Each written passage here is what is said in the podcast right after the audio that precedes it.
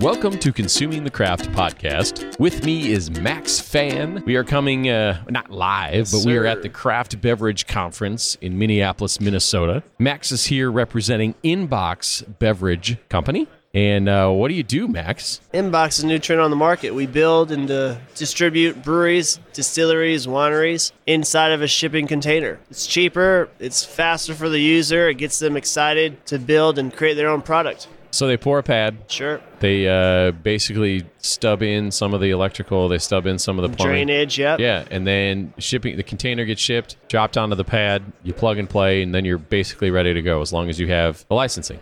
Yep, build those, create those beverages sooner and faster. And you guys make breweries, wineries, cideries, distilleries. I mean, I've seen some of the drawings and some of the other things. Uh, you're innovating on the water treatment side of things. Yep, very excited about the water treatment system. Uh, you know, large breweries have their own multi-million dollar system. Smaller breweries don't really have that option.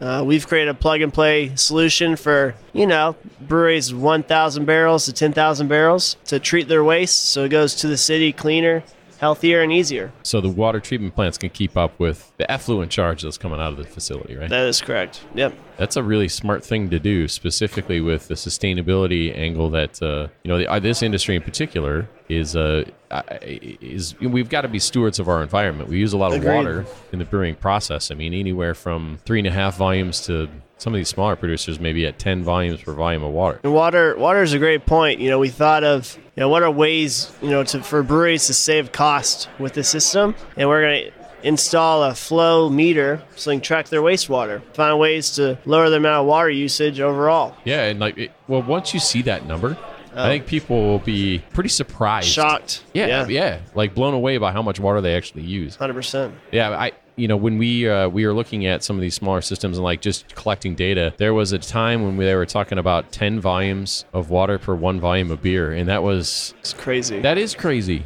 And that was before people were you know understanding uh, cleaning and sanitizing and how to reuse those chemicals and making sure Yeah. they're titrating things. And uh, what what are now you've walked the floor here and have you seen some of the innovation that's happening? Yeah. uh, you've talked to tons of folks Tons. I, you really have. I'm getting hoarse as well. But what uh, what are some of the things that you were pretty impressed with when you walked the floor? Well, we had this one woman come by, and she's building a. She comes by and she says, "You guys are doing exactly what we're doing." I'm like, "Really? No way." She goes through her project, and uh, her project's awesome. She's building a brewery out of 46 containers. Shipping containers? She's building a brewery out of it. Yep.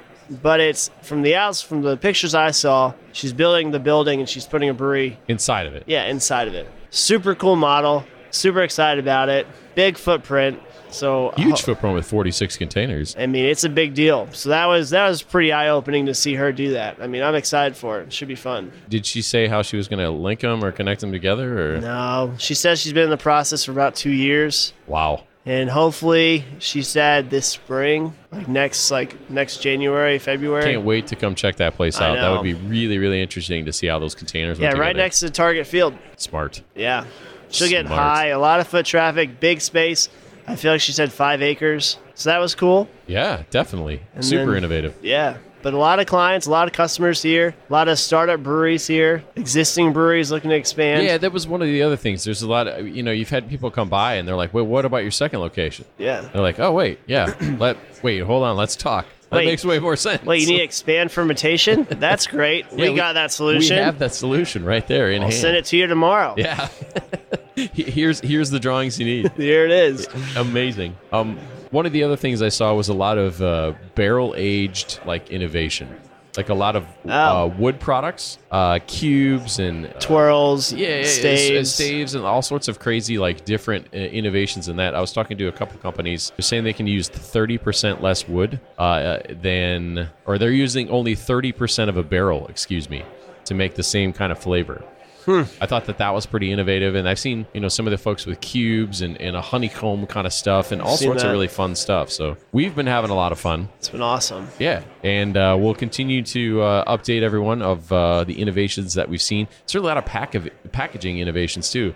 I, I know Yeah. I saw like a ton of different can wraps. Yep. And uh, I know that the availability of aluminum is going to be harder for folks to come by, but I've seen a lot of uh, packaging design companies that have come up with solutions to either kind of sleeve the can or Hmm. Uh, i- i- you know, self-adhesive labels. I even saw um, bottle tattoos. I haven't seen that. No. Yeah, so it was like a. Uh, it it almost looked like a screen printed, printed bottle, or I, I could see what was like one off and specialty things, but it was one of those things where you could have a bottle with your name and logo and kind of like be pretty innovative in that in that regard. That's awesome. Yeah. I yeah. met with uh, old friend from Wicked, my Wicked days. Yeah. Alana Nappy, shout out. She uh, works with a company called Craft Peak. They do Craft Peak, okay. strictly websites for craft breweries, I've been to some really really good ones. and she does some big ones. and I've Wicked been to, Weed, and yeah, with some really, really, unfortunately, some really, really uh, Yeah. unusable ones. We'll say so if you got a website, I mean, I'm a user. I'm gonna look at it and see see how it goes. But from what I saw, their stuff is top notch. how do people get a hold of you, Max? They want to. great question. Yeah, Yeah. So we have our websites fully launched. yeah. inboxbeverage.com. And then uh, I have an email, max at inboxbeverage.com. And then you can also reach us at info at inboxbeverage as well. So basically, all of your fermentation, expansion, planning, All needs, these right? wonders, yep, all Yeah. these shipping creations. all over the planet too, because Yeah. that's the fun thing about this project is it you can drop ship these things in Costa Rica to Sri Lanka. Everybody wants a second brew pub. Yeah, We'll give it to you faster. yeah. I mean, it's ready to go. Yeah. You, you pour the pad, it's plug and play. Yeah. Love it, Max. Always good talking to you. Cheers. Awesome. Thanks, Jeff.